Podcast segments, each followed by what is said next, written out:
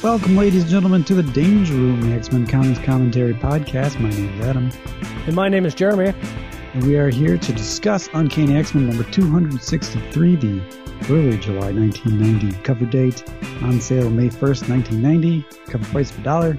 It's titled The Lower Depths. Those the depths. It's hard. It's a hard word to enunciate on a podcast. The lower depths. Depths. You okay over there? No. Okay. Yep, the cover of this guy is Forge sitting on a mountaintop. A mountaintop of bodies. Yeah, he's got spirits flying around him. Um, yeah, he's holding on to like his uh, his talisman around his neck. His uh, dog tags are, are flapping about, so you know that this has got to have something to do with his time in the Nam. I'm betting that this issue is about Forge. Adam, did you ever read the Nam? Uh, so there are a few issues on Marvel Unlimited mm-hmm. that I have read most of. Uh, it doesn't have the complete run, but I've read maybe maybe a dozen or so. So I never read any of the Nam, but I remember that they promoted it pretty heavily uh, in especially GI Joe, uh, and I always thought uh, that it was a prequel to GI Joe. I had no idea what a Nam was. I see. so, and I feel, feel like, uh, and since they were promoting it so heavily in the pages of GI Joe, I felt that it would only make sense that it would be a direct tie-in. Like this is what the Joes were doing before they were Joes. I believe Larry Hama was a supervisor of that, or, or he was like so, somehow related to it, where he was like a fact checker type guy. But I I don't know if that was through the whole series or just the initial series. I don't know. Yeah. Anyways, uh, maybe maybe in the world that I created, Forge uh, was also a character in the Nam. Eventually, the Nam starts talking about uh, Frank Castle's experience in the Nam. Oh, interesting. And uh, you can tell that that's sort of the end of the run because they're running out of things to do. So they're like, let's bring the Punisher in. And uh, I haven't read those issues. So the cover on this one says "The Agony of Forge," and it also says now on sale twice a month. It's summer, everybody. Yep. Get get used to guest artists and fill-ins. and all your favorite comics are double up because they want your money. So this one starts off. Uh, it's Forge, in fact, in the lower depths, as the title would have you know. Depths, depths, depths. uh, and it is written by Chris Claremont. We've got a penciler here, uh, Bill Jaaska. Inkers Joseph Rubinstein, letterers Tom Orzechowski, colorist is Glynis Oliver, editors Bob Harras, and the editor in chief is Tom DeFalco. And uh, Forge is uh, he's in the he's in the Morlock tunnels. Is this supposed to remind us of the time that Wolverine was alone in the Morlock tunnels? Or well, uh, I guess he wasn't. Was he in the Morlock tunnels? He was underneath the Hellfire Club. But maybe does that connect? That was the last page of that issue where he he like turns around, it's that classic John Byrne pose, and he pops his claws and he's all angry. Uh, no, maybe. I don't know. The color scheme seems to be more or less the same. This one lacks all of the heart of that last image. Yeah, it's not a. Well, I mean, it wouldn't make sense to have that as a first image, I no. suppose. Maybe, maybe it is. Uh, Bill Jaaska's like, this is my one chance to draw X Men, so I'm going to do my um, oma, my homage. Did Bill Jaaska do the last issue where we got the uh, the last page was mutant or super mutant uh, Storm or uh, Jean Grey and Banshee? Ugh, uh, you're gonna make me look.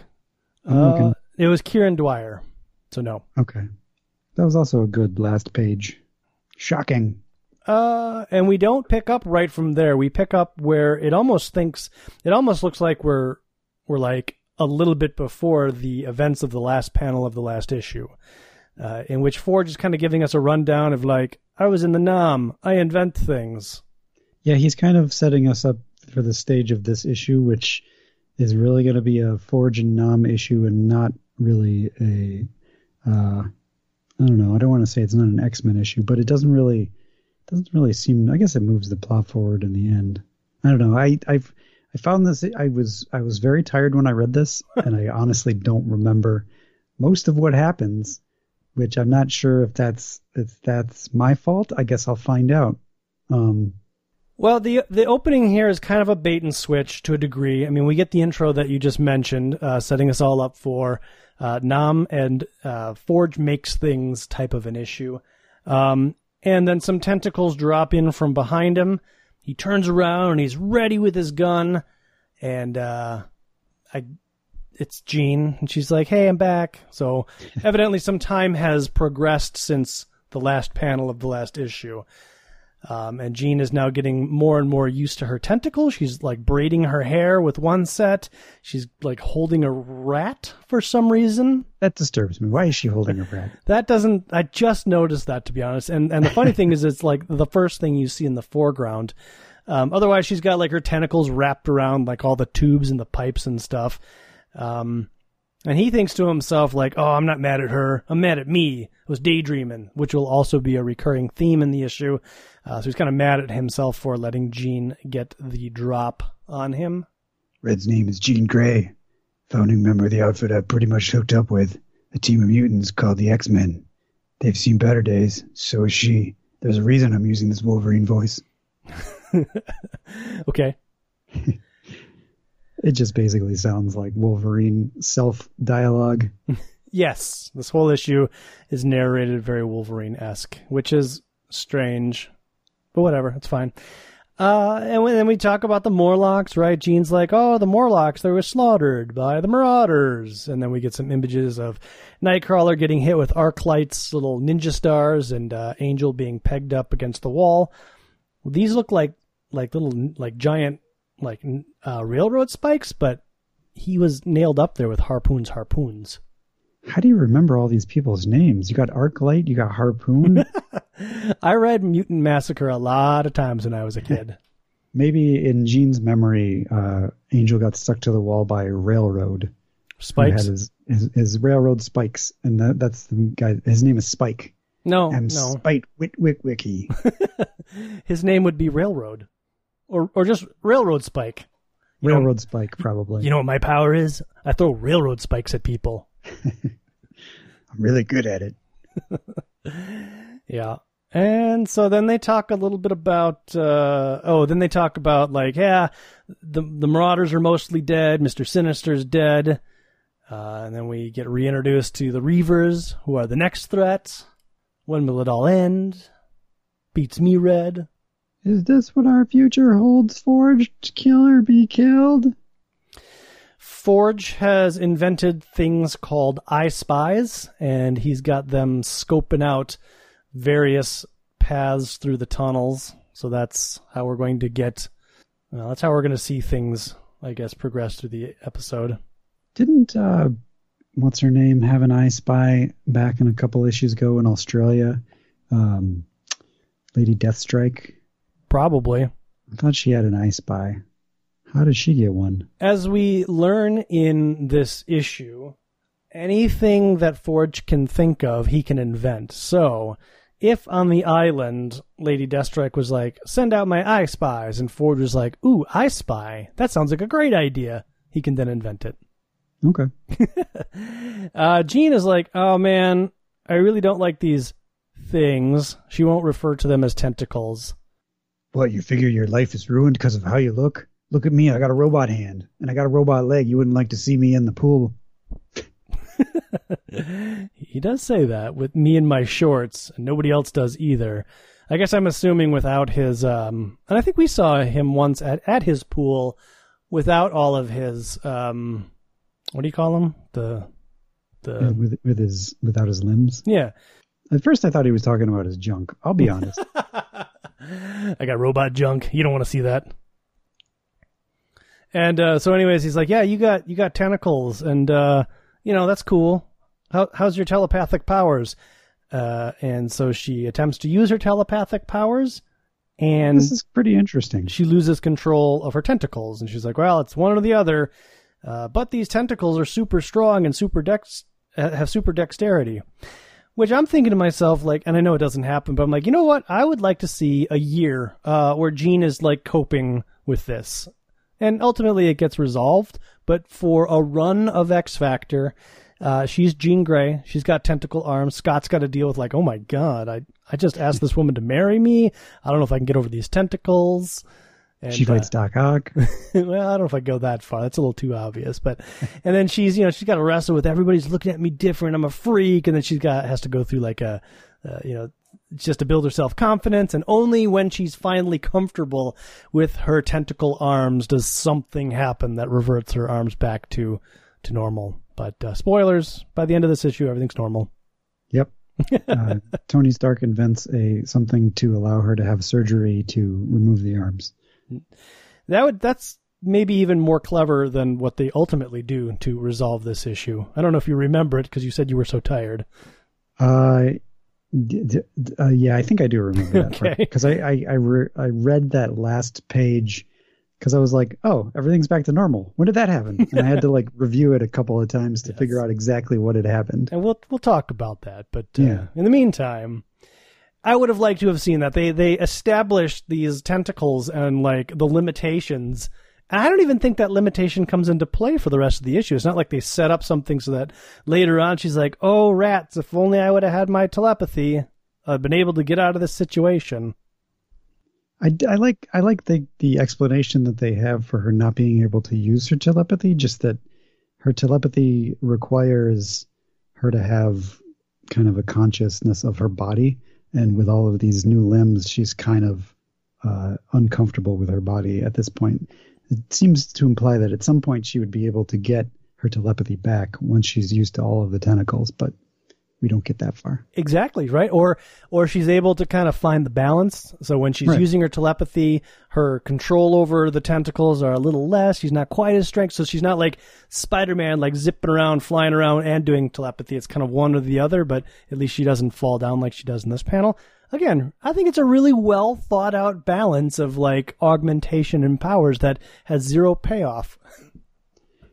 The problem I have well, doesn't it, it's not really a problem, but I was confused because he says tele, telepathy, and I thought she had telekinesis. So, and there is a, a device that is floating. I think. Well, I think ever since the whole Inferno thing, she's got like mild telepathy.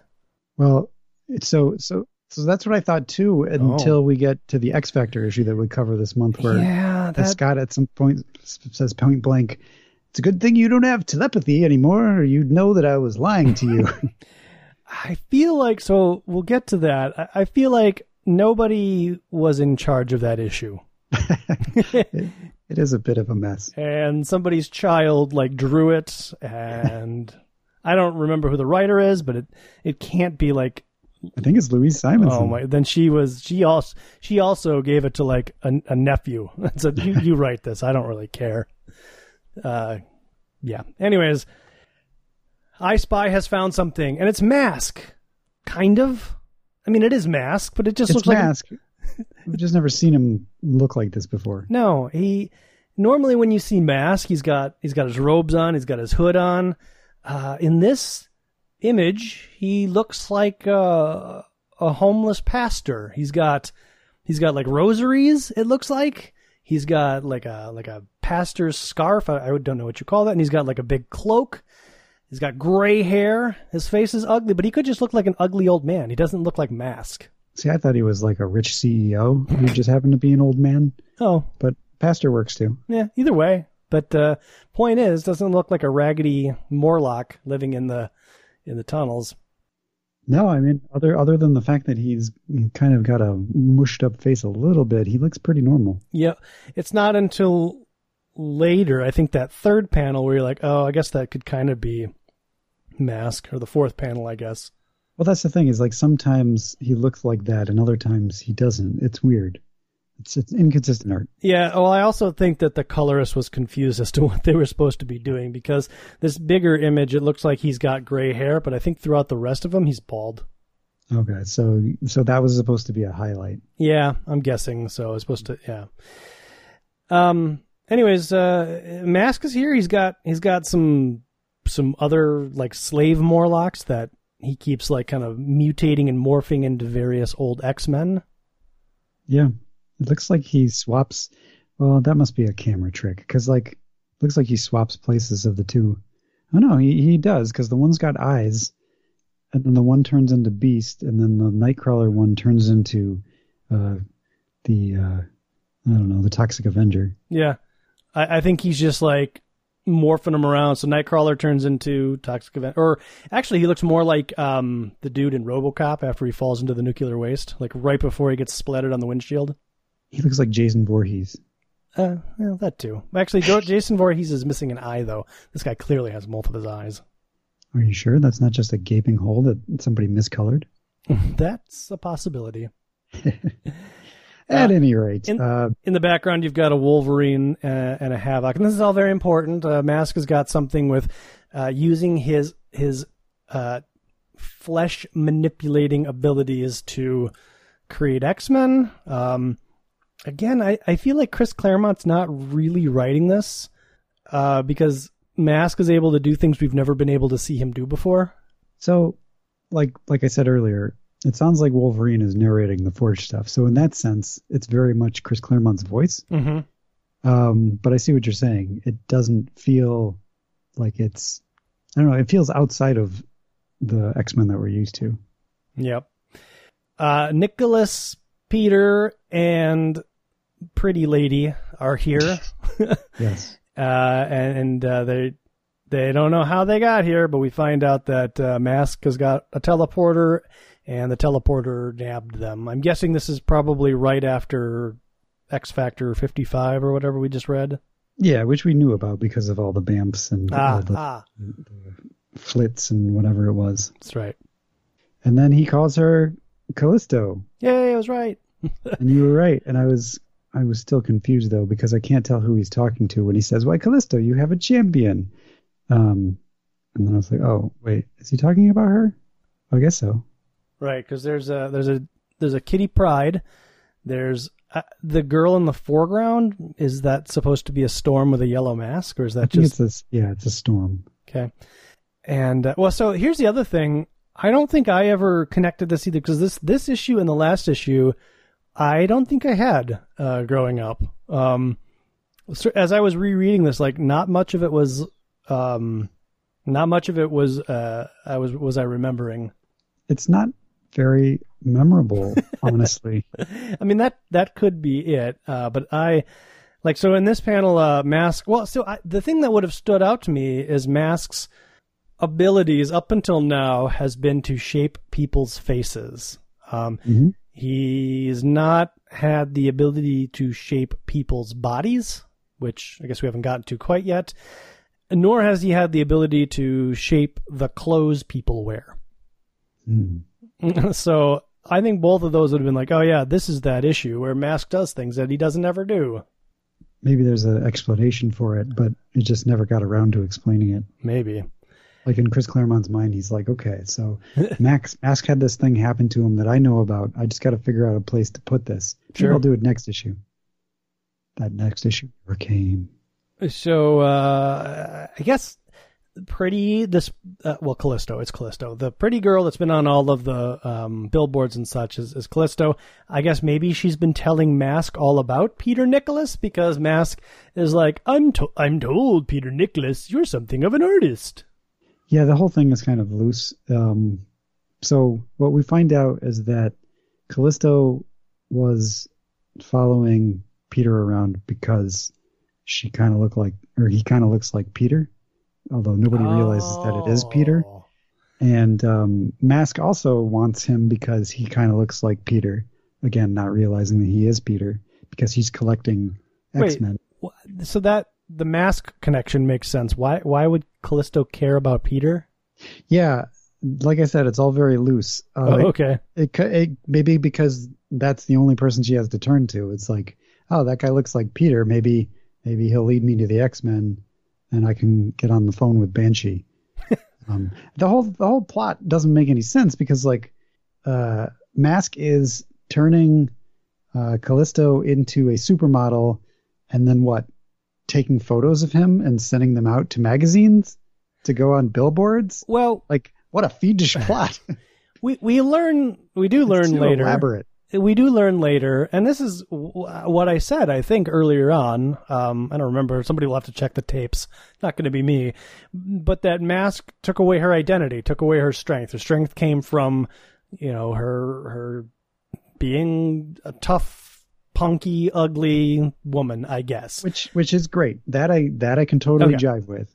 And so I don't know why she became a supermodel or or any of those things. That doesn't. Maybe that was just so Mask could raise some money. I have to imagine it's part of Mask's plan, which is just uh, that's the bizarre part. It's like I'm going to make you pretty, and you hate that, and then I'm going to make you a supermodel. Ha ha! That- That's like seems like a lot of time. I wonder if there will be an exposition dump somewhere down the road where Callisto will be like, "Oh man, let me tell you what Mask wanted to do. It was crazy." Because this issue doesn't explain it. Maybe Other- there was a Dazzler graphic novel style explanation for it was like Callisto, the graphic novel, Oh, and it talks about her her whole career. that'd be amazing if there was like a lost graphic novel that was all planned out and it's going to be painted and it was just going to go in depth into the psychological uh, uh, falling of Callisto. And it was going to be so convoluted and whatever, but it was going to be so well written and so well painted that you're just going to completely forget about the plot and be like, I'm with this. And then it just never happened. But yes, um, part of the plan is to to strip Callisto of everything she was by by taking away that power and making her beautiful, which makes her question herself. The rest of it, I don't know. But to your point, I don't. It feels like I guess we've skipped the point of where Mask is like, I can do whatever I want to. You're an artist. Here, why don't you look at the world through bug eyes? Yeah, he gives him uh, Peter. He gives Peter fly eyes. But then he's like, you know, you, he says, this is terrible. This is absolute, this, and this is indicative of what will happen at the end of the issue. He says, silly me. I should have seen the resemblance from the start. Parentheses. Then again, why? Since I've never met the X-Men Colossus, so to speak, in the flesh, and parentheses, Peter Rasputin, Peter Nicholas, they might almost be twins. Yeah, it's kind of weird. I was like, I read that, I was like, oh, come on. Um, Also, another situation where in this close up of Mask, he looks like he's decaying, and then we zoom out and he doesn't look like he's decaying. he looks like Leech with yes decaying eyes, and then you get the far shot, and he just he looks like uh, Friday the Thirteenth Part Three Jason, and there's a difference. Uh, um, what would have worked better, but clearly nobody was caring or in the mood to write this issue, is if we've we've already established these background images that Mask has a collection of X Men. For him to be like, I need a Colossus, and then to transform Peter Nicholas or Nicholas Peter into Colossus and be like, huh, weird. You really look the part, and then just to move on with the rest of the story, and then everything else can unfold exactly the same way. But this is like, you look like Colossus even though I've never met him. So I'm going to make you into Colossus. It's it's strange, Yeah, but but Mask is uh, clearly a very complicated man, as we're learning. clearly. So he's able to transform all of Peter Nicholas into all of Colossus, not just his face. Yeah, he basically gives Peter Nicholas the metallic aspect of Colossus. And aspect only, he does go on to say that it's only a look, uh, still flesh. So I guess it's it's silver metal looking flesh Yeah, and silver, or I guess black metal shiny hair. and then he turns Callisto back to Callisto, including an eye patch, which maybe she had in her pocket. Yeah, yeah. Get your eye patch ready. Here it comes. And yeah, he changes her clothes as well, as you mentioned. She goes from wearing a white dress Yep. to wearing her Callisto uniform. which is whatever. Not a, not a power that he had previously. Although I wonder if this is like truly Marvel method, where Chris Claremont gave I can't remember the artist's name gave him Jaaska. Jaaska, Jaaska. Bill the- Jaaska. Bill the, the this is what I want to do, and Bill Jaaska's like I got it, I got it, Chris. Drew all this, handed it to Chris, and Chris is like, oh man, oh well. That's why they called me the wordsmith. let me just dump some dialogue on here. But he's not even explaining away like like five minutes later after Callisto changes and gets an eye patch on. so well, that's because he has to save his exposition dump for the rest of the page mm-hmm. where Mask tells Callisto that she, if she can escape by an hour with Colossus, they won't. They're going to start hunting them after an hour, and then Forge can uh, talk about how yeah, Callisto doesn't know the the the tunnels like she used to because Mask's been affecting them the same way as he does with people. And yeah, it's a lot of it's a lot of talk. Don't know how Mask or or Forge knows that, but sure. Look around you, Red. In some ways, Mask's affecting this labyrinth the same as he does people. Like that pipe there. Notice how it's it's different.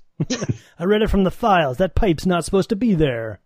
On their own, I'd say those two have, don't have a chance.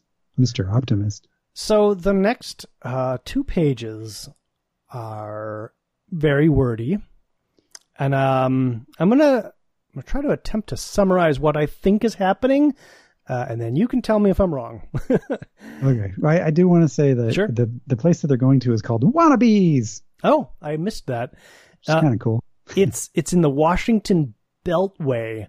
Uh, I guess politicians go here. It's it's drinking, it's dancing, it's like a major dis- attitudes with clothes to match. Yeah, it's.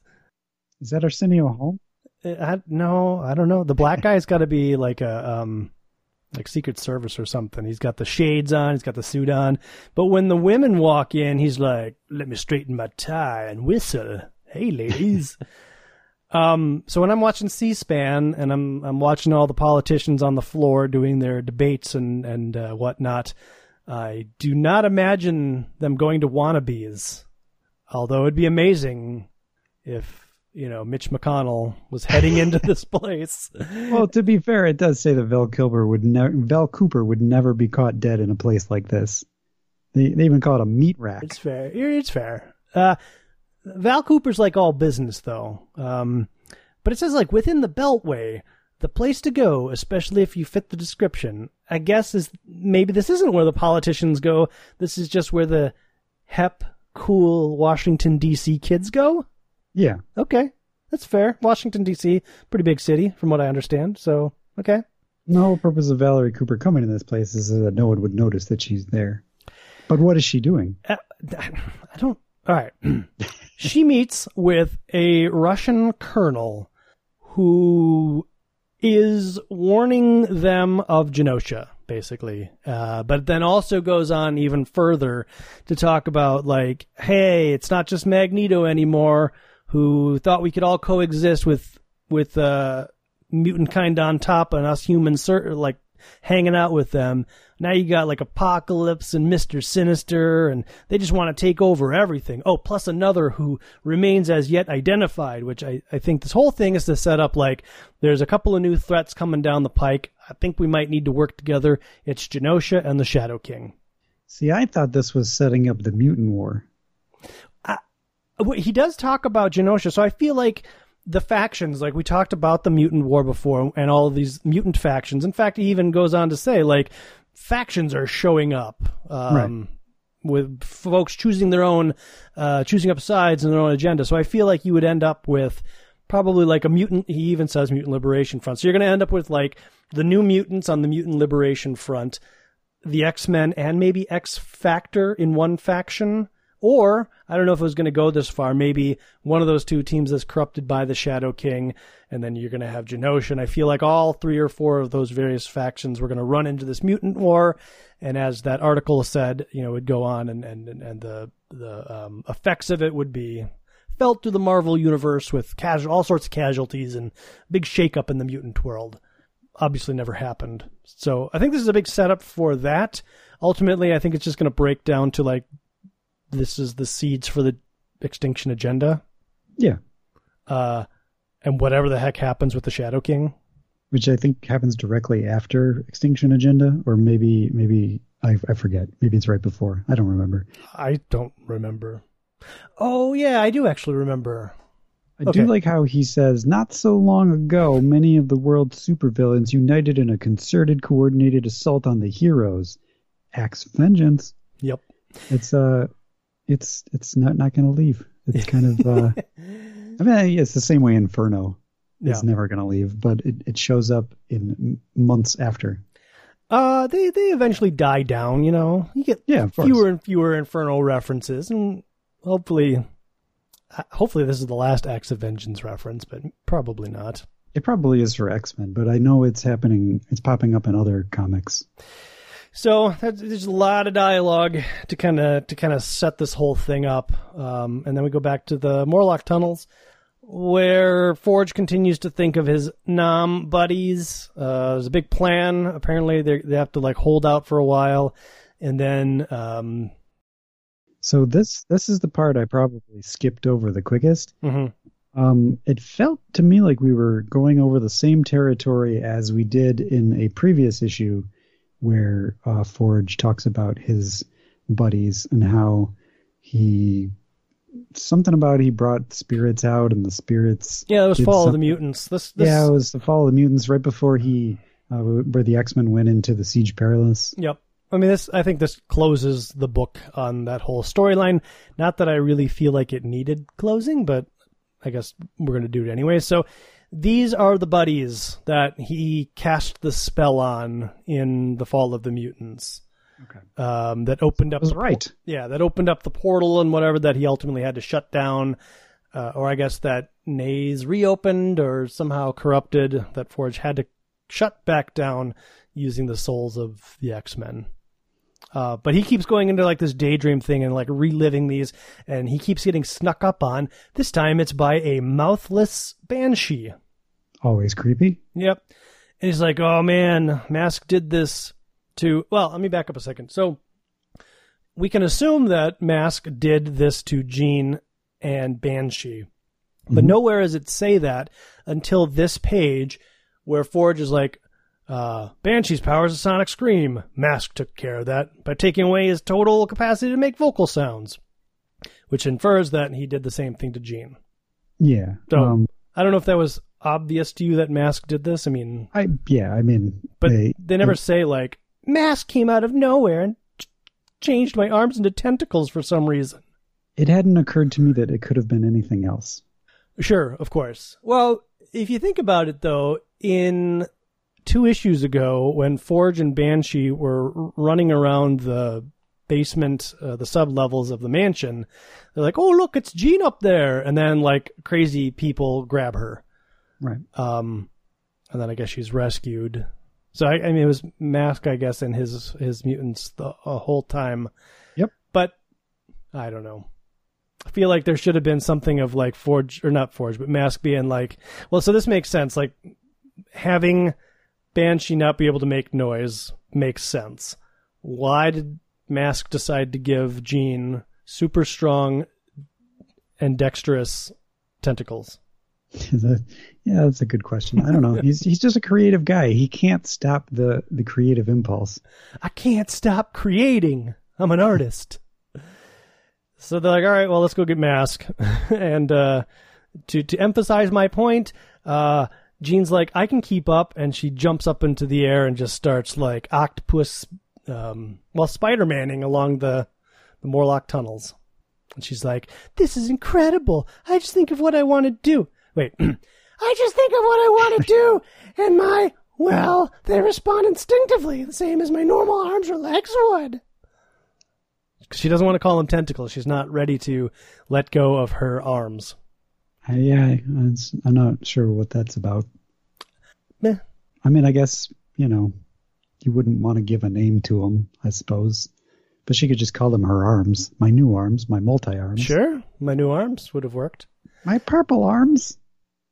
Meanwhile, uh, Colossus and Callisto are, are running uh, through the uh, tunnels, and uh, Callisto gives us the exposition dump I gave you a while ago of of how oh he makes me beautiful and takes my power away, and it makes me not think of who I am. And right before Colossus's eyes, she turns beautiful, and her eye grows back, I guess. So Mask has permanently altered her and now just temporarily from time to time alters her back to Callisto to give her a little bit of hope and then to take it away, I guess. Psychological games. Which is which is okay. I I, I could buy that. A mask does that. I, what I don't understand is his control over the eyeball. It's like suddenly she can't see Well, and doesn't have an eyeball. and then over time it kind of grows back. he can take mouths away and, and give them back. Um, I don't know. It, it does seem a little far fetched, right? There's seems to me from like a like a powers perspective, there's probably far less physics involved in taking a mouth away and restoring a mouth than destroying an eyeball and completely rebuilding it such that it can see and whatnot. But yeah, whatever. the temporary like change is a thing we've never seen Mask do before either. It's always Yeah. been like I got to touch you to change you, and then I always get threatened to fix people, so then I got to touch them to fix them. this seems to be something exclusive to Callisto at this point. Because otherwise, like every time he's changed somebody and been forced to change him back, wouldn't it be like I'll change him back for an hour, and then an hour later they suffocate and die because he's taken away their noses and mouths. That's never Yeah. happened before. Yeah, so this is yeah, you're right. It's all new, all new. Anyways, uh, Peter Nicholas is like, uh, you're you. You don't have to worry about what you look like. Just be you. So you're, oh, I guess he speaks. He's, so you're not the woman you were. Hmm. Part of your life is lost to you. That happens. Does that mean you give up? Does it have to change who you are? He's from Brooklyn. this is, I was just getting as far away from Russian as I could. Sure. I was almost doing a shipwreck there. you were kind of. Not on purpose. Callisto instinctively reacts to something she sees. She knocks down Peter Nicholas. Oh, he's got a little ponytail back there. Yeah. I didn't even notice that. little, little Colossus ponytail. and uh, one of, I guess it's been an hour because one of Mask's mutants leaps out. This one I think has got wings. I think its name is Angel, but I'm not sure. Oh, Yeah, it's it- it supposed to be Angel. I get it. Yeah. Yeah. And uh, she flips him over and breaks his neck. Crack. Mm-hmm. And uh, that's when the storm creature with the face tongue grabs Callisto. Pity about my angel, says Mask. Perhaps, dear Cal, your artist here will serve as a suitable replacement. Once he's learned his lesson about who's in charge, and he takes out a knife as Peter is charging him, and he stabs Peter in the chest. And Jean Grey says, "Oh, Jean Grey's there now." Yep. Now, isn't that strange? I was just figuring pretty much the same thing about you. And I had to go back to figure out what he was she was referring to. hmm Okay, once he's learned his lesson about who's in charge, so Jean's in charge. I Yep. guess. This dialogue is clunky. She is on top. uh, yeah, so she wraps his, her tentacle around his waist and then punches him across the face with a different tentacle, I guess. Yeah, Um, she's Tentacles. That's who she would Ooh. be if she uh if she kept these. I, yeah, Tentacles girl, just to kind of keep up with the Marvel girl. Meanwhile, Forge is daydreaming again, once again, or once again about the Nam, but then comes back to reality to see. Are they looking at a Visi screen or are they in a corridor? They're in a corridor. Okay. And they're seeing the fight. Uh, there's a Wolverine in the background. Tentacles girl has mask, I think, up in the air, maybe? She's got somebody up in the air. She's got Can't tell. Somebody else is coming. Yeah, it doesn't matter.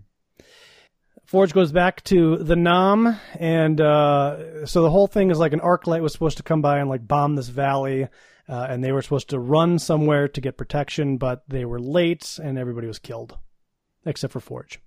We paid the price. Yep.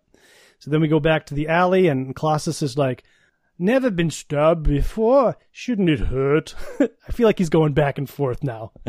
um, and he's like, he's like, "What's happening to me?" And then we see kind of like, I didn't realize this at first until the next page where uh Banshee or, or no uh Forge says saw an energy flash as the boy got up. So the fifth panel he's kind of shrouded in orange, although one could just say that that was a colorist's choice. Uh, but anyways, this is the moment where he reverts from mask Colossus to actual Colossus. Yeah, I figured that out. Um, I also thought he, the way that the panels are drawn, it seems like he gets bigger, which I guess he doesn't.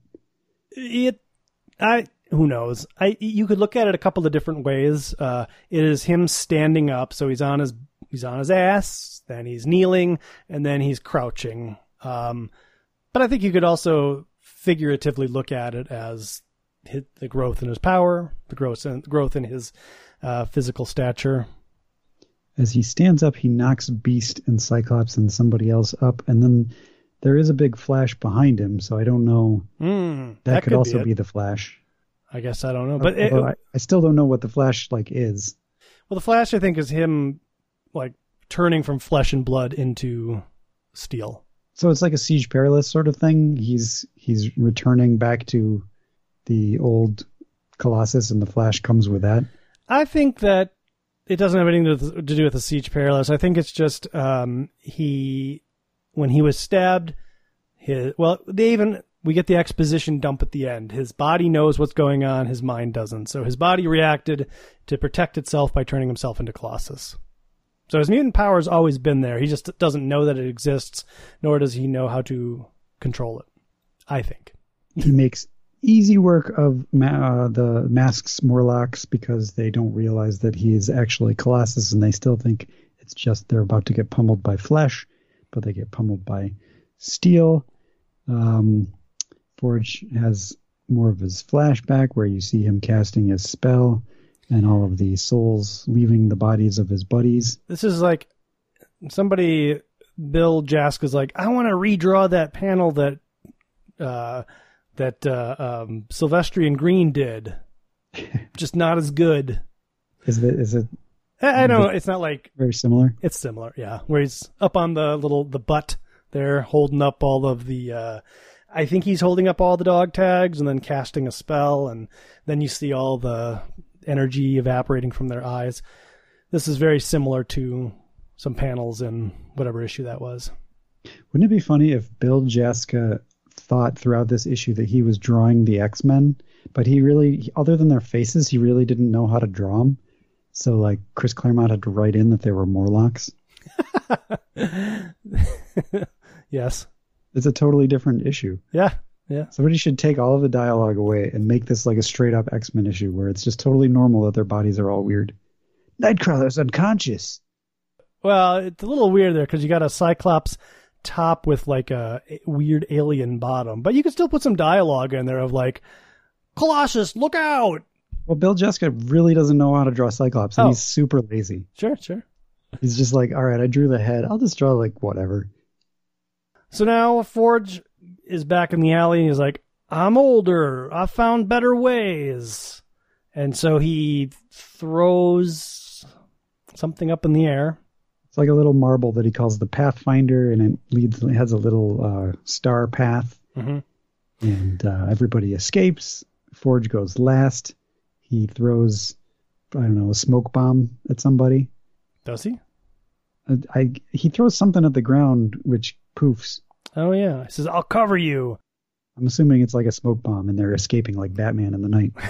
Yes, it's not, doesn't really pay off. Um, and I don't know if he's just like continually throwing this star ball or if the star ball is just like flying around, but ultimately Mask ends up with it, kind of like tossing it up in the air. And he's like, My game, Indian, and I don't play to lose.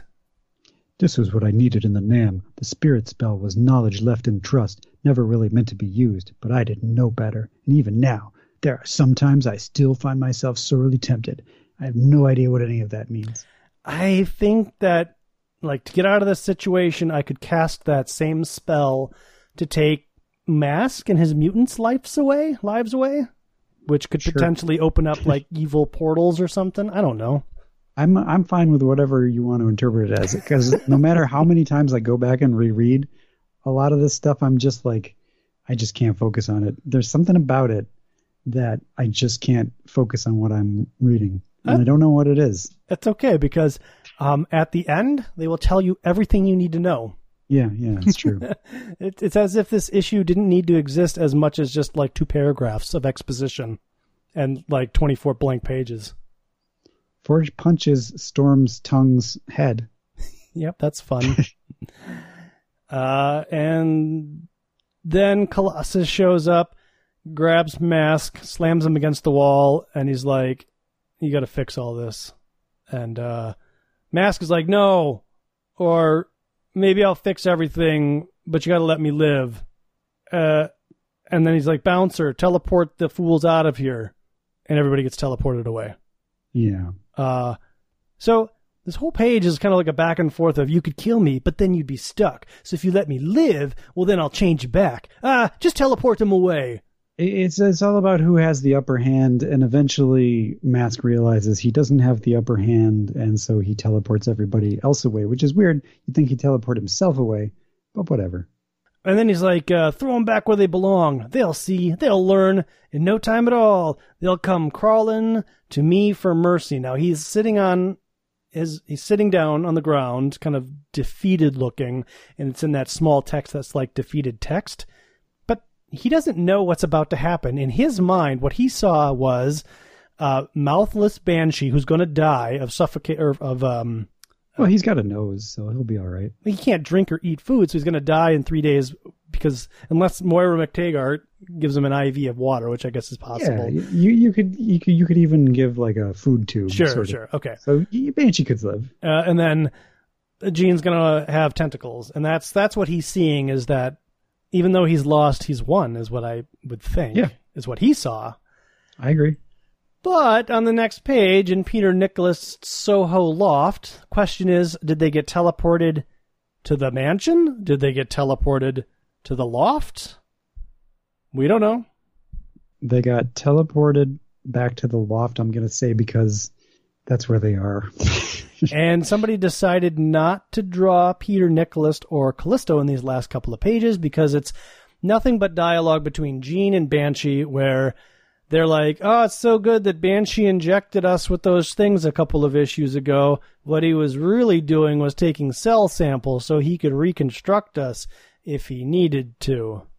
That covers us. What about Peter? he, she literally says that. like, well, that wraps that up. So what's the deal with Peter? Well, his mind knows what, or his body knows what's going on, but his mind doesn't. So that wraps that up. I think Bill Jaaska got bored of drawing the tentacles, and he didn't tell Chris Claremont he was going to do this. He just started drawing Jean with arms, and Chris was like, "Wait, what?" you think Chris was like going to give it back to Louise? Like, hell, she's got she's got tentacles now. You're going to have to deal with that for a while. Yeah. Sure, I would have loved it, but but no, she's everybody's back to to where they were. Just because um, Bill Jaaska got tired of drawing it. I mean, I guess the only thing that's a little bit bit different is that uh, while Colossus can turn into Colossus, he doesn't know that he's Peter Rasputin or have those memories. Right. So he's nothing. Nothing has really changed ultimately. And then Forge is on the roof. Uh, he's in his Native American garb. And uh, he's like, "I did it, guys. I brought them all back, and I, I didn't have to use magic. We can, we can put this down. We can, we can wrap this chapter and not come back to it ever again." And then in the clouds, you see like all of his Nam buddies, all like arm in arm and happy and everything. And you know, from from a cinematic perspective, this would be a great way to end like a trilogy of movies in which your hero goes through the things that Forge has gone through, but we as X Men readers are like, oh, okay, I, I remember this. So this should have been Life Death 3. Oh my gosh. That could have been very interesting to do the whole, like the whole Forge story from when he was in, from his meetings and uh, life growing up with Naze, uh, going off to the war, doing this whole thing, everything that happened in between, like him coming back and uh, stealing stealing Storm's powers, and then this is the final chapter. That could have been good. As long as it was uh, not written the way that it was written in this issue, because man, this this was tough.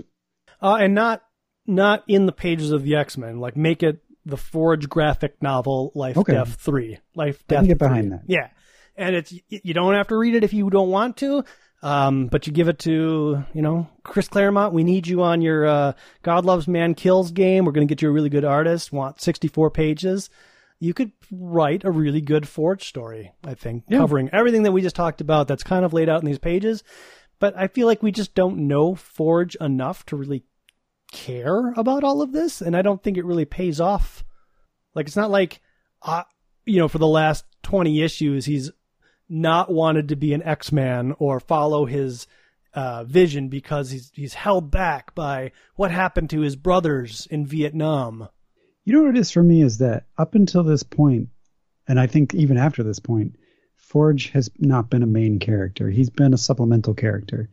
And to give a supplemental character a major story arc just seems confusing because you don't you don't know Forge.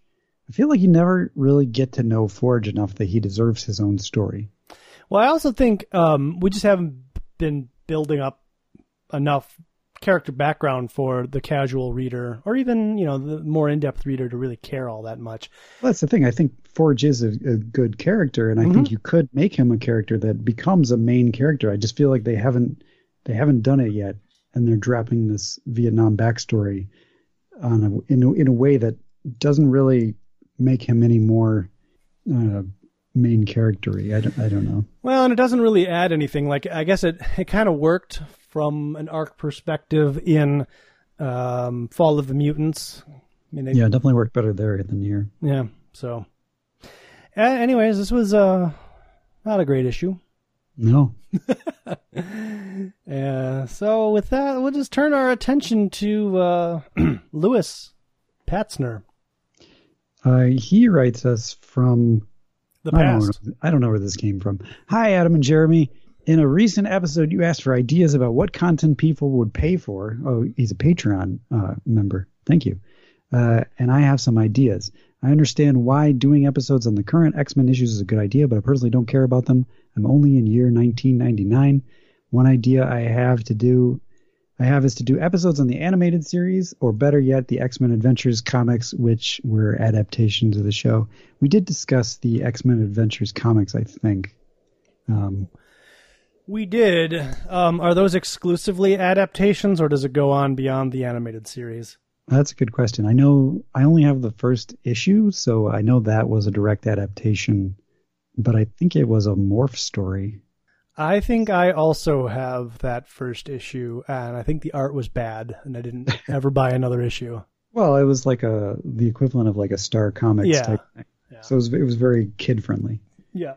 Uh, he continues. Another idea is to do in-depth episodes of one of the side books, like X Factor or Excalibur. But the one I personally want is X Force. I will double my patron Patreon pledge if you do this. X Force is the comic I read as a kid. And after reading all the X books as an adult, I think it's the most consistently enjoyable. Plus, it has my favorite character, Shatterstar. Don't you want to join the club and ride Rob Liefeld's coattails to financial prosperity? I think Rob Liefeld was only there for like six or seven issues. or you could do X Men 2099. That's a cool idea. Yeah. Uh, another idea is to do episodes on famous runs like the Joss Whedon one. Hope this is nutritious food for thought. Thanks for your work on the podcast. Louis. Uh, so we'll do X Factor or uh, X Force. We're, we're, we're getting around to that point. We'll do it in full episodes if there's enough demand and enough Patreon pledges. So Louis, gather up all of your peeps and uh, and all of the fans and get everybody to contribute. And if we get enough, if we get enough push for it, yeah, we'll do whatever. yeah, spoken like a true artist. well, we'll, we'll do whatever. Money Talks podcast. Just do what we're told. Throw a couple bucks in front of our uh, in our hat. We'll do whatever you want.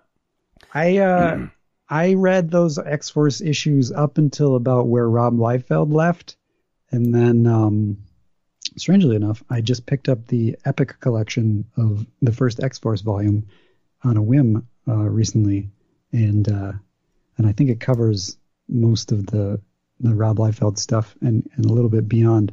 And I think it stops at the last issue that I actually bought. But beyond that, I have no idea what X Force is about. I remember there was some sort of weird stuff where can, uh, Cannonball was an immortal, which I always thought was sort of silly, but I didn't follow it through, so I don't know. Maybe it turns out to be the most awesome thing ever. I don't remember anything from X Force. I bought them all because I bought all of the things from the 90s. Um, and then when Rob Liefeld left the book, I stopped reading. So there you go. Yeah. I do remember there was the Sideways issue, the yep, the that was cool. Spider-Man X-Force crossover. Um, I don't remember what was in the issue, but I do remember that the covers connected, which was which was neat. Um, yeah, so the good ideas all around. Um, I, I, feel like um, I love Joss Whedon's run. In fact, I was just thumbing through it the other day. Uh, I could probably sit down and just read that, like you know, over over a, a Saturday or a Sunday, rainy day just gonna burn through it because it is such a fun ride. Um, I don't really feel like and you can tell me if I'm wrong, Adam. I don't feel like that fits into like a direct continuity, but I could be wrong. Good question. I think continuity came out of it, but it may not have necessarily like it definitely it definitely takes everything that came before it but yeah. I don't think it exists at a specific time. Right. I guess what I mean, loose continuity is what I mean. There's definitely, it takes place after the events of a lot of new X Men and definitely takes place before the events that happen after it because it does build up a lot of lore. Uh, but I feel like, you know, even me who had been out of comics for so long picked it up and was immediately like, I know exactly what's happening. There's a bunch more mutants that I'm not familiar with, but I still know exactly what's happening. Yeah. Which was cool, but it was also, I think, Joss Whedon just grabbed on to like, here's stuff you remember, and we're going to build on these ideas, which was cool, uh, and he did it really well. Uh, but I think the better fodder for um, Patreon would definitely be something like an X Men 2099. I've never read any of those. Uh, yeah, that that that's a really good idea. Or um, or X Men Adventures is, is also another possibility as well we might have to really consider the X Men 2099. We we've had some ideas that we're gonna we're gonna cover, but uh, I think for now, you know, we're we're doing all we can, and, and you know, with the with the whole pandemic thing, it just doesn't feel quite right to be, you know, we we thank the people that have have contributed to the Patreon, but most folks will notice that everything's kind of been opened up to the public, uh, just just cause you know, a lot of other stuff going on here's a little yeah. thing. you know, maybe maybe one day, you know, in 2024 when there's a there's a, a, a, vaccine and, and everybody's healthy and you know, all the other things that are going on in the world are are, you know, smoothed out. Maybe then we, you know, put put put them behind a paywall, but but until then, you know, we'll, we'll do our part. Yeah. Um yeah, so from the website, um M. Smitty27 says, Hey guys, always enjoy the pod. The movie Star 80, 1983, was an inspiration for issue 160. Uh, 160? Oh, that must have been the Dazzler. Yeah, the Star 90 was the title of that one. Yeah, but that but issue number 160 must have been the introduction of Dazzler. Oh, I don't know. Or does oh, is yeah, this a typo? Maybe he meant 360. 360. Oh, episode 360 or 260. Oh, now I got to look this up. Issue 260. Oh yeah, X Men number 160 is when uh, Belasco kidnaps Illyana, so he means 260. Yeah. Uh, it's the story of Dorothy Stratton. Eric Roberts plays the obsessed uh, cokehead character. It's a true story with some horrible, dark stuff. I've never seen it. And uh, somebody on Twitter, astronaut Mike Dexter, Dexter, uh, who is at well, I guess I shouldn't really say what he's at. Uh, he sends us to the Wikipedia of the same movie. Yeah, and I feel like guy his his tweet tweet is more like guys do a little research, like just here. Uh, yeah, I see the cover. Directed by Bob Fosse. Ooh, that's interesting. Hmm. I'd like to see this movie. I mean, sure. I don't know if I would like it or not. Oh, there's also a Jamie Lee Curtis version of the same story called Death of a Centerfold. Interesting. Uh, close shave egg shavier says, "Wow, high pri- high praise from both Adam and Jeremy. See, I told you the era of the X Men was is surprisingly fantastic. Don't rush through it. Savor this run for all it's worth. Eh. These past two issues have been eh. Claremont will be gone in a mere 19 issues. Well, that is a, a sad, sad thought. Thoughts on 260? Mild spoiler. Ooh. Speaking of departures, this turns out to be Dazzler's swan song with the X Men. Oh, I forgot about that. Yeah, yeah, I did too. Otherwise, yeah. obviously, we would have mentioned it. Yeah. She briefly shows up again in a few years, but otherwise doesn't have any more appearances until the mid 2000s. Hopefully, this news doesn't ruin your day. As a Dazzler fan, it kind of hits me in the feels. I got to be honest, my uh, I like the Dazzler from the teens, the two teens, if you will, 217, 218. Her paddle with Juggernaut, that was where she became a character for me. Any other time, she was not a character, I guess. I mean, she obviously has existed in X Men for a while. We read all of those Dazzler issues, and, and while they tried to do things with her, I don't know. but uh, what she had grown into, feel like Chris Claremont's been kind of writing her out of the series anyways. I I knew this was true that she she disappears at some point, and uh, I guess I just kind of it's just, it's just kind of weird that she just you, you don't think because because of the fact that Banshee and uh, Forge pull up that newspaper and they're like, oh, we better go talk to Dazzler. Right. You think like, oh, well, she's a part of this plot that's going on. So when when that ended, I didn't I I didn't realize I was like, oh, that's it. I forgot about that. Yeah, so I wonder, um, and maybe maybe we will see the moment where they come and they're like Dazzler, the X Men. She's like, no, I'm a movie star. I don't, I'm good. I'm good. Thanks. I don't remember if any of that happens, but uh, that's interesting. Um, in the future, there will be a run where Jean Grey unites a bunch of people, and one of them is Dazzler, and they do a thing. I don't remember what the thing is. And she's like, You're all welcome as X Men. And they all leave, including Dazzler, who's like, This was fun, but I'm out. um, it's one of those.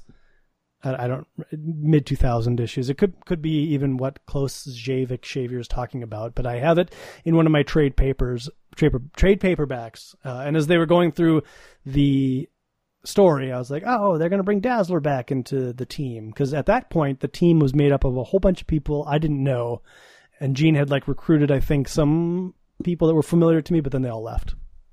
Hmm. And it's possible uh, when we get there, I don't know, we'll stick a pin in it, but I feel like it's going to be five years from now. I feel like Im- immediately after that, so it might have been in X Men, not Uncanny X Men. I feel like it goes to like New X Men or like uh, creative team changes, which because as they're kind of ushered out of the comic, it felt like I feel like they were building towards something and then just gave up. Was uh was Dazzler in Grant Morrison's Days of Future Future two parter? Never read it. Okay. Also, as I reread along with the podcast, I really wish we could have gotten a Forge and Banshee series, like in the style of a buddy cop action comedy. I'm imagining a comic book a version of Simon and Simon or Starsky and Hutch crossed with Quantum Leap, have them solve crimes uh, in each of the cities they visit while still searching for clues that will get them one step closer to finding the missing X-Men. That would have kicked ass. These two characters are a great pairing. Um, I agree. I think a four-part miniseries doing more or less exactly what he talks about. I don't know about the quantum leap part because we already have the cross time conundrum happening, which is terrible. But um, Well, maybe Quantum Leap in the sense that you know it's sort of a, a one and done thing where they they interact with something specific, like George Lucas, the race car driver, and uh, they resolve that and then they move on to another sort of thing, while still staying on their continuing search for the X Men. sure, I'd have been down with that. It'd be like Mutant Leap. So they're not traveling through time or through personalities. They're just like solving solving mysteries as they're looking around for Dazzler and Wolverine and Colossus and Yeah. Psylocke and et cetera, et cetera. Yeah, no, that'd have been great. Maybe you can throw in time travel in like one issue issue three. So i Forge is probably the straight man and Banshee's probably the wizened sort of sarcastic one. Well, in a couple issues ago, we had uh, Banshee was kind of the bumbling fool Yeah. who like fell fell and was like, oh, I, I don't have a flashlight. Turn on Oh, the blasted flashlight. sure. So he's kind of the jokey one. Yeah, yeah. Well, I agree. That would have been great. Uh, it's not too late. Somebody could decide to, you know, write it. Yeah, I mean, you Yeah. can just put in comics insert here. This took place in between issues, whatever and whatever. At Kyle Number, he's he's telling us something here, Adam, and I don't understand it because it's all in Twitterese. so it's FYI, you're a bit behind schedule. Um, and if you click the link, You'll be able to hear the fascinating details of Onslaught and what we think of it in about, what, seven years? Uh, let's see. Let's do that. So 2020. Look for it in 2020. 2020, everybody. Onslaught, as told by Adam and Jeremy. Yeah, uh, it doesn't look like we quite made it to Onslaught yet. I blame you, Adam. You're, you're the one that did the math that said Onslaught was going to be in 2020. you said seven years. I was just doing the math. Oh. The math was accurate. Ah, huh. well, I'm gonna I'm gonna throw out a new projection. Okay. Uh, I don't even know when onslaught occurs. Uh, So Onslaught 2024. oh, I was gonna say 2023, but sure, 2024 is good. Maybe we started in 2023. We finish it in 2024. Onslaught, if I recall, has really terrible artwork. It is very uh, 90s artwork. It's it's it's when I feel like there was a momentum to make everything sort of Americanized anime. Oh so yes. is super pointy and sharp. Um, Did they do the same thing for Executioner's Song as well? I don't think that maybe the covers. It seems like maybe. Uh, Feel like the I- covers had that anime look, but I might be confusing the two. yeah, there's a lot of there's a lot of periods where anime tries to sneak its way, or not anime, manga tries to kind of sneak its way into the art of uh, comics with varying success. I can't. I think in Runaways was probably a good example of where it worked, but that was because it was probably a new property. Uh, Andrew Wordna, um, at Mighty Evil Doom. Do you, so here, I got a question for you before you go to this. Are we like, uh, and this is this is to the world who understands Twitter. Is it okay to read your at names, or does that like is that like doxing you? I don't know. I I don't. I think I I think that's the whole point of Twitter is you want everybody to know Okay. your your Twitter name because then people can like find you and then retweet you and and DM you. Okay. I don't know. I don't. I still don't know what DMing is, but I hear it all the time. DM so- is a direct message. I at least I know understand that. I Okay. just don't. know- I don't know how it works. oh Like I get. I like people are always like, "Oh, I got DM'd," and I'm like, "Cool." I don't know that it would be a negative thing. I, I, I, it's a good, yeah. I don't, I don't know. I've never, as far as I know, I've never been DM'd. So Okay. Well, Mike. Oh, sorry. Uh, now, now you got me all flustered. Uh, Andrew says, "I really love this period. Reading these issues in the mid 1990s was such a contrast to then current X books. I'm glad Dazzler gets a proper send off, unlike Longshot's. Truth. yeah. Well, I guess we'll find out what happens with Longshot. He doesn't come back in the Jim Lee run. What I do remember, and we've talked about this before, is that we get that things to come. Um, uh, what do you what do you call it? Um, collage that's got all your favorites, Nimrod and Longshot's there, and and you're like, oh my god, Jim Lee's gonna give us everything we've been looking for, and then he's gone. I bet he comes back in that Shattershot limited series. Oh, it wasn't that through the annuals? Yeah, Yeah, maybe. I don't know why I remember that. Mike Wilkinson, he says, Hey, Adam and Jeremy, I just wanted to uh, write you a quick note to say that I recently discovered the podcast. I'm having a ball catching up. My X Men love started in the Claremont era. It dawned on me that I've read several of the earlier issues, but it took strength that I just didn't possess. Tough reads, lol.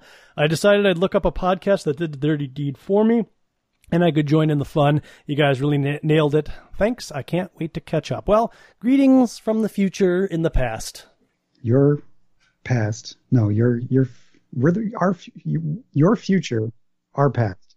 We're talking to him in his present from our from his future, but our past. Right. Oh my god. I feel like something was incepted. um yes. I am so happy that we don't have to read those old issues again. There there was a stretch of time where I was like, I don't know if I can do it. It got real rough there. Should we start over? No. Is that what you're saying? yeah. Let's do it again and see if we can uh, correct all the mistakes we made. The one part that I definitely didn't make it through is you'll recall is the when when John Byrne did his like inserting into the hidden years thing. I couldn't even. I hated those. I read the whole series and we covered it in like 10 minutes. Yeah, uh, they I were was impressed. they, they were neat. They weren't they weren't they were needless. I hated them. I couldn't even read them. I'm, I think I read three and I was like, I'm out. I can't do it. I liked the art. It's, it's John Byrne art. Um, Oh, the art, art's fantastic, but I feel like Yeah. I feel like he moved the stories along, but they were unnecessary.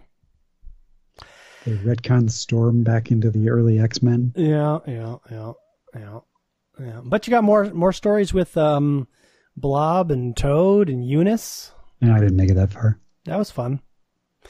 Well, anyways, um, got more to read, but Oh, heck yeah. but first, if you'd like to drop us a note, you can do so by visiting us at www.xmenpodcast.com, facebook.com forward slash Danger Room Podcast, Twitter us at Danger Room Go. You can email us, uh, dangerroom at xmenpodcast.com. Go out to iTunes or anywhere podcasts are available to subscribe to us, leave us some feedback, some stars. Uh, or go out to the aforementioned www.patreon.com forward slash danger room, where we do have the current Dawn of X run, uh, as well as some other goodies uh, for you to check out. Our theme music is provided by Laszlo Hollyfeld. Indeed. And with that, um, I read uh, I read Excalibur.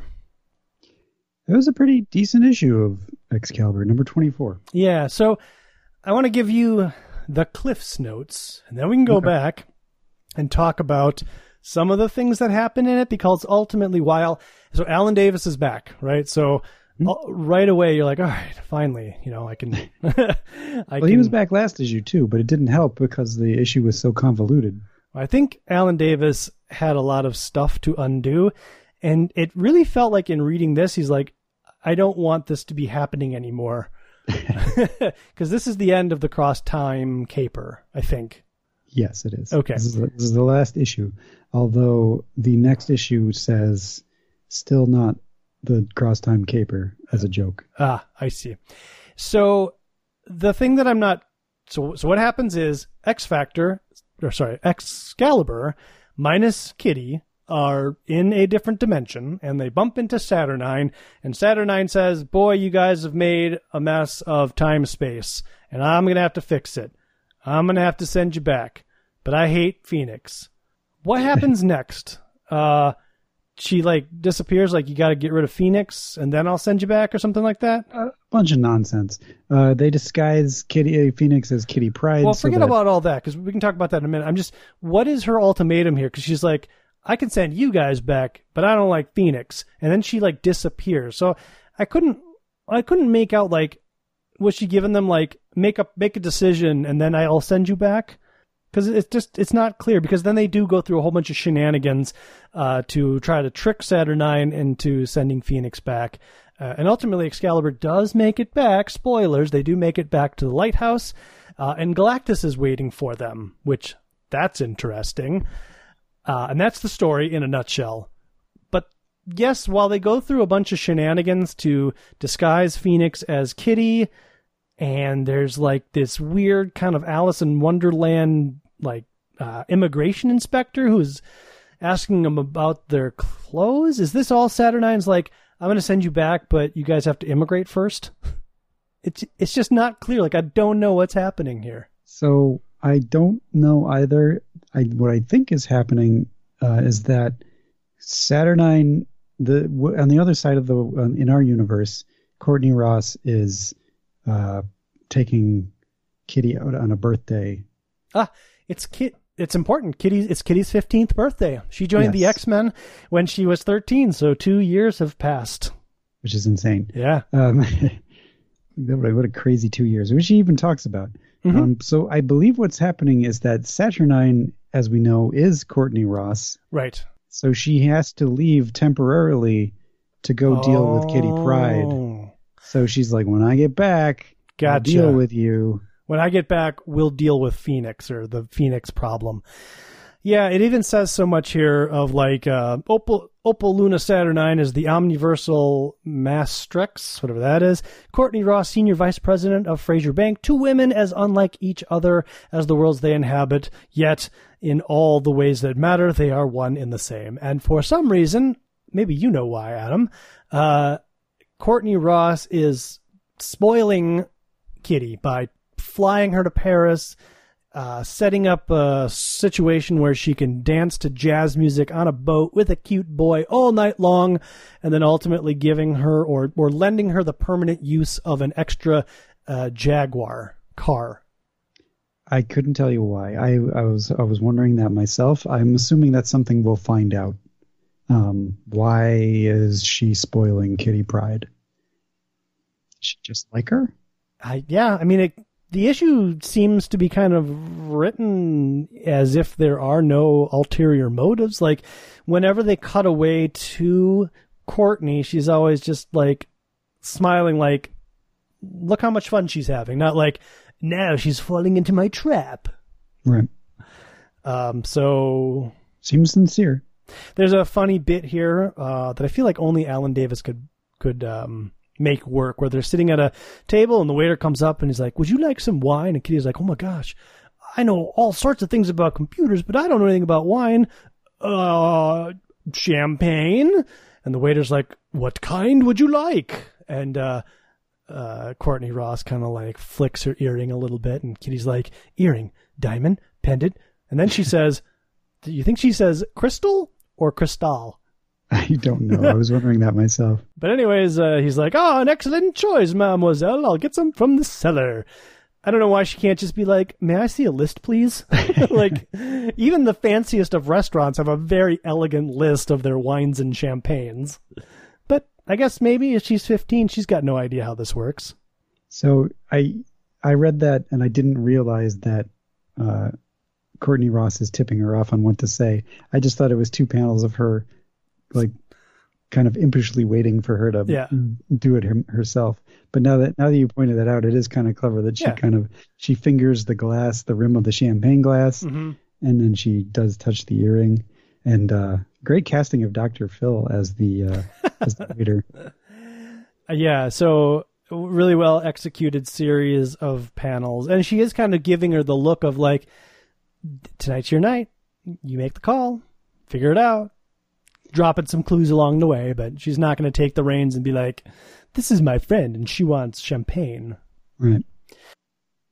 On the previous page, we get we get the stand-in. I'm assuming for Alan, or maybe it's for John Byrne because he has a B on his chest. I I couldn't tell. So it's a guy wearing a Superman costume that seems to have a B where the Superman shield is. I think it's John Byrne. It's got to be a dig at John Byrne because I believe John Byrne Oh. is writing and drawing Superman right now. Oh, that could be. He says, um, The the the, the guy that you were talking about, the uh, Alice in Wonderland guy, says there's discrepancies with the Kitty Pryde character yeah. uh, as as as the then against the way that he draws it, and the uh, the Super Byrne character flips out. Say, are you saying I got it wrong? I don't know what John Byrne looks like. I think that's what he looks like, but I mean, I think all comic book people look like that. That could also be Chris Claremont to me. So when I looked at this, I was like, "Oh, it looks Chris, looks like Chris Claremont," but he's he's drawing, and so I was like, "Well, I don't think that this is what Alan Davis looks like." But I guess I don't know what Alan Davis looks like. I just assume they all look the same. I mean, yeah, he, uh, if you put in John Byrne into Wikipedia, he's a little bit older now, but he looks kind of like this. Sure. So it's probably a definite parody of of John Byrne of John Byrne. And so anyway, and he gets all mad. He's like, "Do you know how many? Or it's so hard to keep track of everybody. They're always changing." And Super Byrne punches the ins- immigration inspector. And they get into a very comical tussle. A lot of comical things happen here. There's a fencing duel between Nightcrawler and a guy Yeah, ultimately um, he gets knocked out maybe and uh, uh, Meggan shows up looking just like nightcrawler but now she's got the um, foils and they have a, a little duel and ultimately Meggan wins but it's all because nightcrawler was playing possum and uh, Meggan was able to i don't know what Meggan was able to do win. win she was able to win She she was a better duelist. There's a part in here where Captain Britain's fighting a big, strong person, and then Meggan shows up, and she's huge and muscular, and she's like, pick on someone your own size, and, and punches her far away. And then it feels like, I guess, Alan Davis and or Chris Claremont's like, well, we've burned enough pages, and uh, uh, Saturnyne is like, all right, Excalibur, come here, I need to talk to you. and she obviously knows that uh, Rachel is dressed up as Kitty, but she lets them go anyway, and she has fixed Widget so that it go, it will take them back to their universe's lighthouse. And as you pointed out, uh, mentioned, Galactus is at the lighthouse, which they don't realize yet, and you know that's always a bad sign. When Yeah. Galactus shows up, you know it means something. At last, Excalibur, we're home. We're safe. But there's Galactus. Uh, the next issue is in two weeks, so I'm sure it won't be drawn by Alan Davis. Yeah, I don't think so. Uh, so yeah, I don't, I don't know the Courtney Ross thing here. Maybe she's, she's, uh, eh, you know, getting her hooks into Kitty so that she can lay a trap for Captain Britain. because they have a previous relationship, Or maybe they're just buds. or they're buds, but it's comics. They don't work that way. Yeah. Um, X Factor number 56 was a mess. It wasn't. Yes, it was, but it wasn't. Uh, wasn't as bad as it could have been. Let me put it that way. It's it's pretty straightforward. Like the plot is that there's this group called the Ravens, and they uh, They're we met vampires. one of them. We met we met Crimson a couple of issues ago when she tried to absorb the uh, terrible emotions of Beast, but it turned out Beast was an okay guy, so she didn't have anything. But she discovered mutants, and at that same issue, she saw Night, uh, Archangel flying overhead, and uh, so she. It turns out there's a whole bunch of people just like her, and they're called the Ravens, and she communicates with some of them that she's going to go after Archangel, and by the end of the issue, she doesn't absorb Archangel, but she brings all of the Ravens together, and one of them is beheaded by Archangel, and that's pretty much it. So it's a mess, but it's inside of the mess is a very simple plot. There's a little bit of drama in the issue in which there's like a drive-by shooting and Archangel shows up and they're all commenting of like Archangel's out of control, but he's still being a good guy even though his methods are excessive and Trish Tilby and her cameraman capture uh, Archangel doing some vigilante stuff, including shredding up a car and doing a bunch of property damage. And they're like, well, what are we going to do? Guess we got to roll it.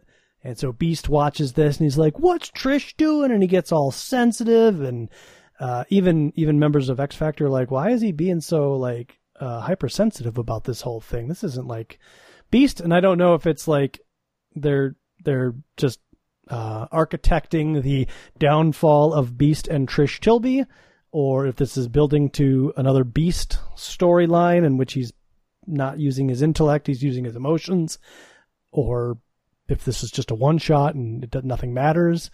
Yeah, I don't know. Uh, Jean shows back up. She's wearing sexy X Man uniform, and, and Scott's like, "You're not going to join them, are you?" And she's like, "What? The X Men? No, we're a team." So uh, communication problem here. Uh, well, he, he doesn't say, "Are you? You're not going to join them?" But that's well, what I mean. I mean with the creative teams, because because Jean is wearing her X Men uniform, but the arms are there. Um, it's fair to say that Forge or Banshee packed a bunch of uniforms. But by the end of this issue, she changes back into her Marvel Girl outfit, and when we next see her in the pages of X Men, which I believe will be the next issue, she is again wearing the X Men uniform that she has uh, on now, Oh, just without the arms. sure. So well, these guest pencilers and colorists and inkers definitely are not talking to one another. yeah, Uh, there's also something going on here with the Ravens. Is that what they're called? Where Yep. I guess if the more of them that get killed, the weaker they become as a group. Except Crystal's like, oh, if I can kill them all, then I get all the power. it seems like once all of them, or once one of them gets killed, they all start to get weak unless they can kill the person that, unless they make the person that killed one of them another Raven, and then they go back to their. There needs to be 24 of them or something like that. Um, but she Crimson has some sort of plot up in mind where she will be able to be the the the one. There's also something going on with a cop here who's like, "Oh, you're Archangel," and uh, the Raven person. It's just before dawn.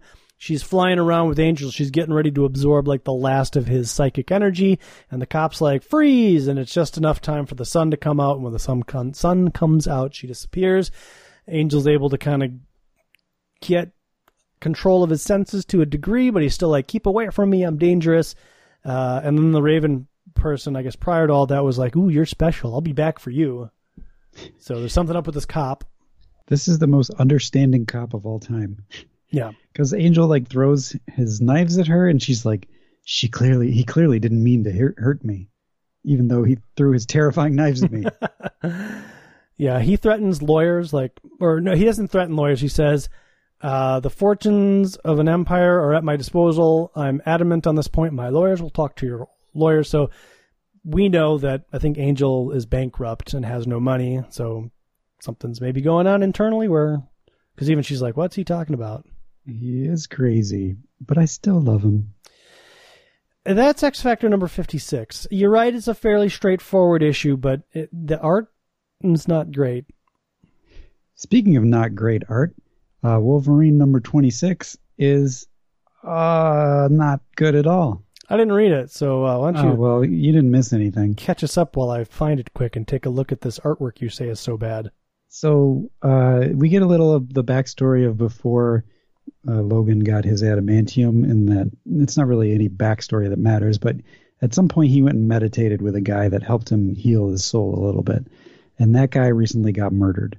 So he's going on a revenge spree in order to kill the people that uh, killed the the guy that he really respected and who helped him out in this time. Um, there are some panels in this that I do like. It's just overall I don't like this style for Wolverine. It's Klaus Janson, who we've talked about before. I think I'm on record as saying I'm not a Klaus Janson fan. And I think you've defended him to be like, well, he's got his own style, but this is not the Klaus Janson I know from previous X Men. This doesn't work for me, except in, in there's a couple of panels that I think are really well done, and I can't really call any of them out because I don't have page numbers on this thing.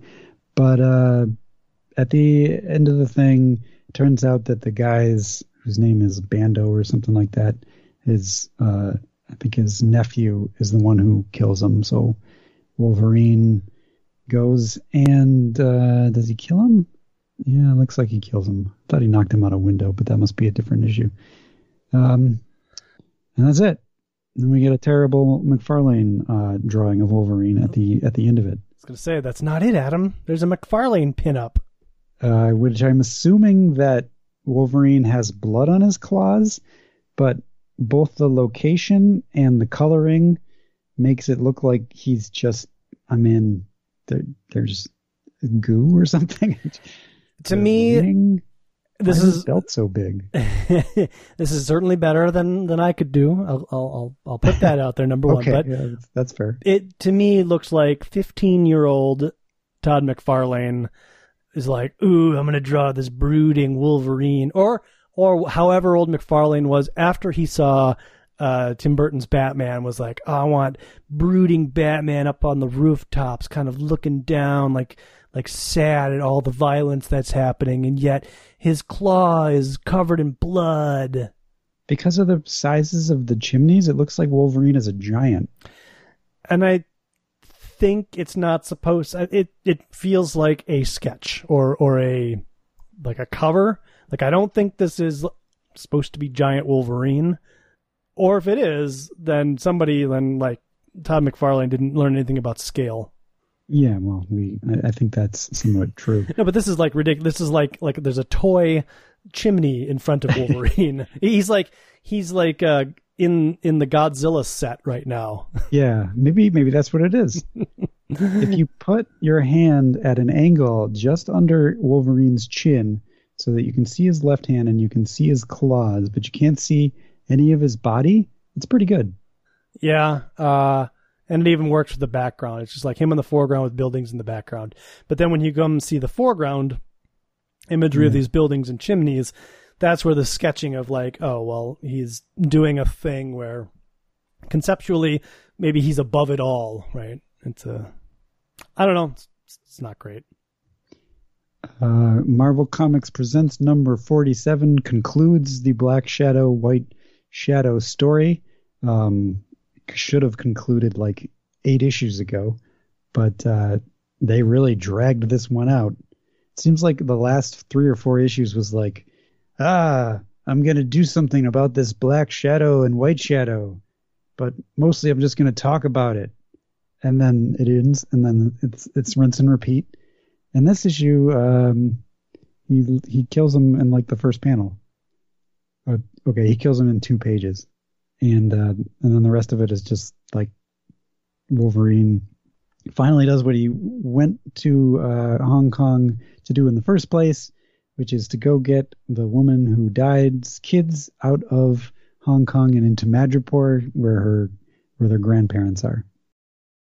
And Wolverine talks about how he's got friends and family and G Willikers. The next Marvel Comics presents Wolverine story is Erik Larsen, and I historically am not an Erik Larsen fan, but I'm, I'm coming around, so I'm, I'm actually I'm looking forward to it. Well, we'll cover it here. We will. not this week. Uh, Avengers West Coast number 60 doesn't feature a lot of Magneto, just enough to get Magneto away from um, away from, or just enough to get Scarlet Witch away from Magneto, and basically a rematch where the Avengers do all right against Magneto, and he he flees in terror. Yeah, there's a lot of pages with uh, Magneto doing stuff and um, Quicksilver trying to get the uh, the drop on him. So this, if you if you read it and you read the last couple of issues with Magneto, it, you'll you'll notice a tone tonal shift, and I think it's because we have John Byrne writing it before, who is a decent Magneto writer, and now we're doing Roy and Dann Thomas, who are old school Magneto writers, and uh, I, I thought the first couple of pages where they they get rid of Lee Harvey Oswald before he shoots JFK was interesting. Yeah, I thought that was great. Uh, and that's the the Time Master, or what? What's that dude's name? I don't know, Immortus. Immortus, yeah. Um, that stuff was great. I was like, I wonder if this is going to play into the story. Maybe it plays into the um, the Avengers West Coast lore, but um, not this issue really. Yeah, at the end, Immortus shows up and says, "I have been responsible for everything," which means nothing. but uh, uh, they they uh, the the Avengers West Coast managed to get Magneto into a chimney, which explodes, and they they think, "Well, do you think Magneto's truly dead this time?" And they all go, "Nah." and that's the last you see of Magneto in the issue. It turns out that uh, Quicksilver was working with Hank Pym the whole time. So. Oh, that's right. That's how they escape asteroid M. Is Hank Pym surrounded the dog, uh, the Immortals or the uh, Inhumans dog, Inhumans dog. His name I can't re- recall. Lockjaw. Lockjaw. Yeah. It's a dog with a mustache. You gotta love Lockjaw. With Pym particles and stuffed Lockjaw into his belt, and at the last moment, when I guess Quicksilver was running all around. He was able to activate the particles so that Lockjaw grew big, and they were able to teleport off of Asteroid M. To me, it feels like John Byrne probably had more in his head, and whoever, like uh, the uh, Roy Thomas and John Thomas or whoever, were like, "Yeah, how do we get off of this? Uh, Pym particles and Lockjaw, done." How do we get Magneto out of this story? Because I really don't feel like doing a Magneto story. And they accomplished that goal because by the end of it, Magneto is not a part of it. Uh, yeah, and then uh, then there's Fantastic Four. Fantastic Four number 342 is essentially a Johnny Storm story, but it has a nice little bit with um, Rusty, Rusty, what's his name? Collins. Rusty Collins. This is also Rex Valve penciling. it's uh, it's been a rough month here. Well, this is a filler issue in the Fantastic Four. This issue's a mess. It's uh, it's it's weird because like in in the Marvel universe, uh, apparently people set themselves on fire because they really like the Human Torch, and that's really upsetting as as it would be if you were the Human Torch. And the Human Torch has frequently proclaimed, "I'm not going to be the Human Torch anymore because I can't stand this." And that's when Rusty comes in and says, "But I admire you, and I have fire powers, so help me out." Well, this one kind of starts off with like he throws a temp- ten- temper tantrum, and when when Rusty first shows up, no, the opening pa- pa- page of this issue, Johnny Storm throws a temper tantrum, which sets a big fire, and he's like, "Oh man, I'm never gonna be the Torch again." But then, uh, as he's kind of like wandering around, people keep coming up to him. Uh, oh, and there's a woman who, yeah, she's like, "My brother's dead because of you." Yeah, because in the news, somebody set themselves on fire and said, "I want to be like the Human Torch," and then set himself on fire, and that's why that's why he loses it in the initial. Oh, is it pages? Because somebody that came on the radio or something like that. Some punk girl tries to kiss him, and so he's like, "Oh my god, I gotta get away from all you people!" And then Rusty Which Collins shows up uh, and is like, "Hey, I'm a huge fan." And he doesn't even say that; he's just like, "Hey, Mister Storm." Uh, I'd like to talk to you for a minute. And he's like, Get away from me, you stupid fan. he's Get like, out oh. of my face, kid. Oh, man. And he's like, Oh, just kidding. Sorry. I'm in a bad mood. And that's when they get attacked by these robots, and Johnny Storm promises not to use his powers. Although, are these chains preventing him from using his powers, or is he just not using his powers? He's just not using his powers. Well, that's stupid. But Rusty uses his powers, Right. which the robots think are Johnny Storm's powers. Because through this whole thing, Rusty doesn't want to reveal that he's a mutant Right. because he doesn't want people coming after him. So he kind of acts like the Human Torch for the Human Torch. They also get into a bit of like, oh, I burnt a woman because I couldn't control my powers. And then a little later on, Johnny Storm is not using his powers, and and Rusty does. But uh, I would have liked it if Johnny. So Johnny Storm can control fire. He can generate fire and he can control power. I would have liked it if um, Rusty Collins would have like made some fire, and then somehow this would be okay for Johnny Storm to control, but he doesn't. Instead, it's more of a, hey, Rusty, you did it. You were able to, to use your fire powers and, and keep a close range so that nobody got hurt. Well done. Well, that's kind of sort of what happens a little bit. Yeah? No? Did I get it wrong? It's, it's kind of like the frame of that.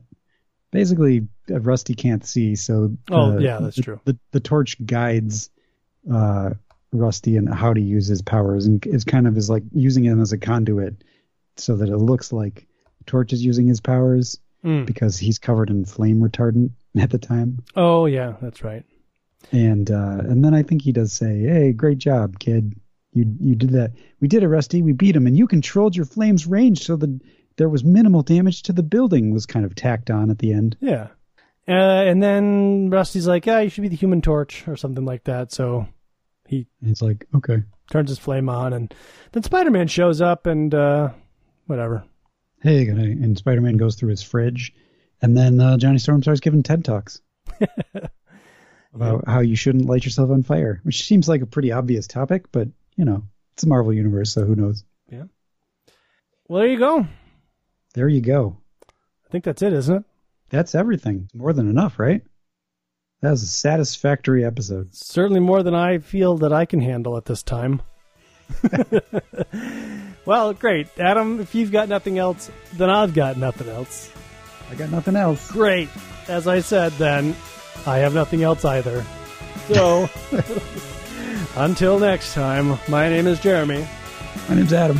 and the Danger Room is closed.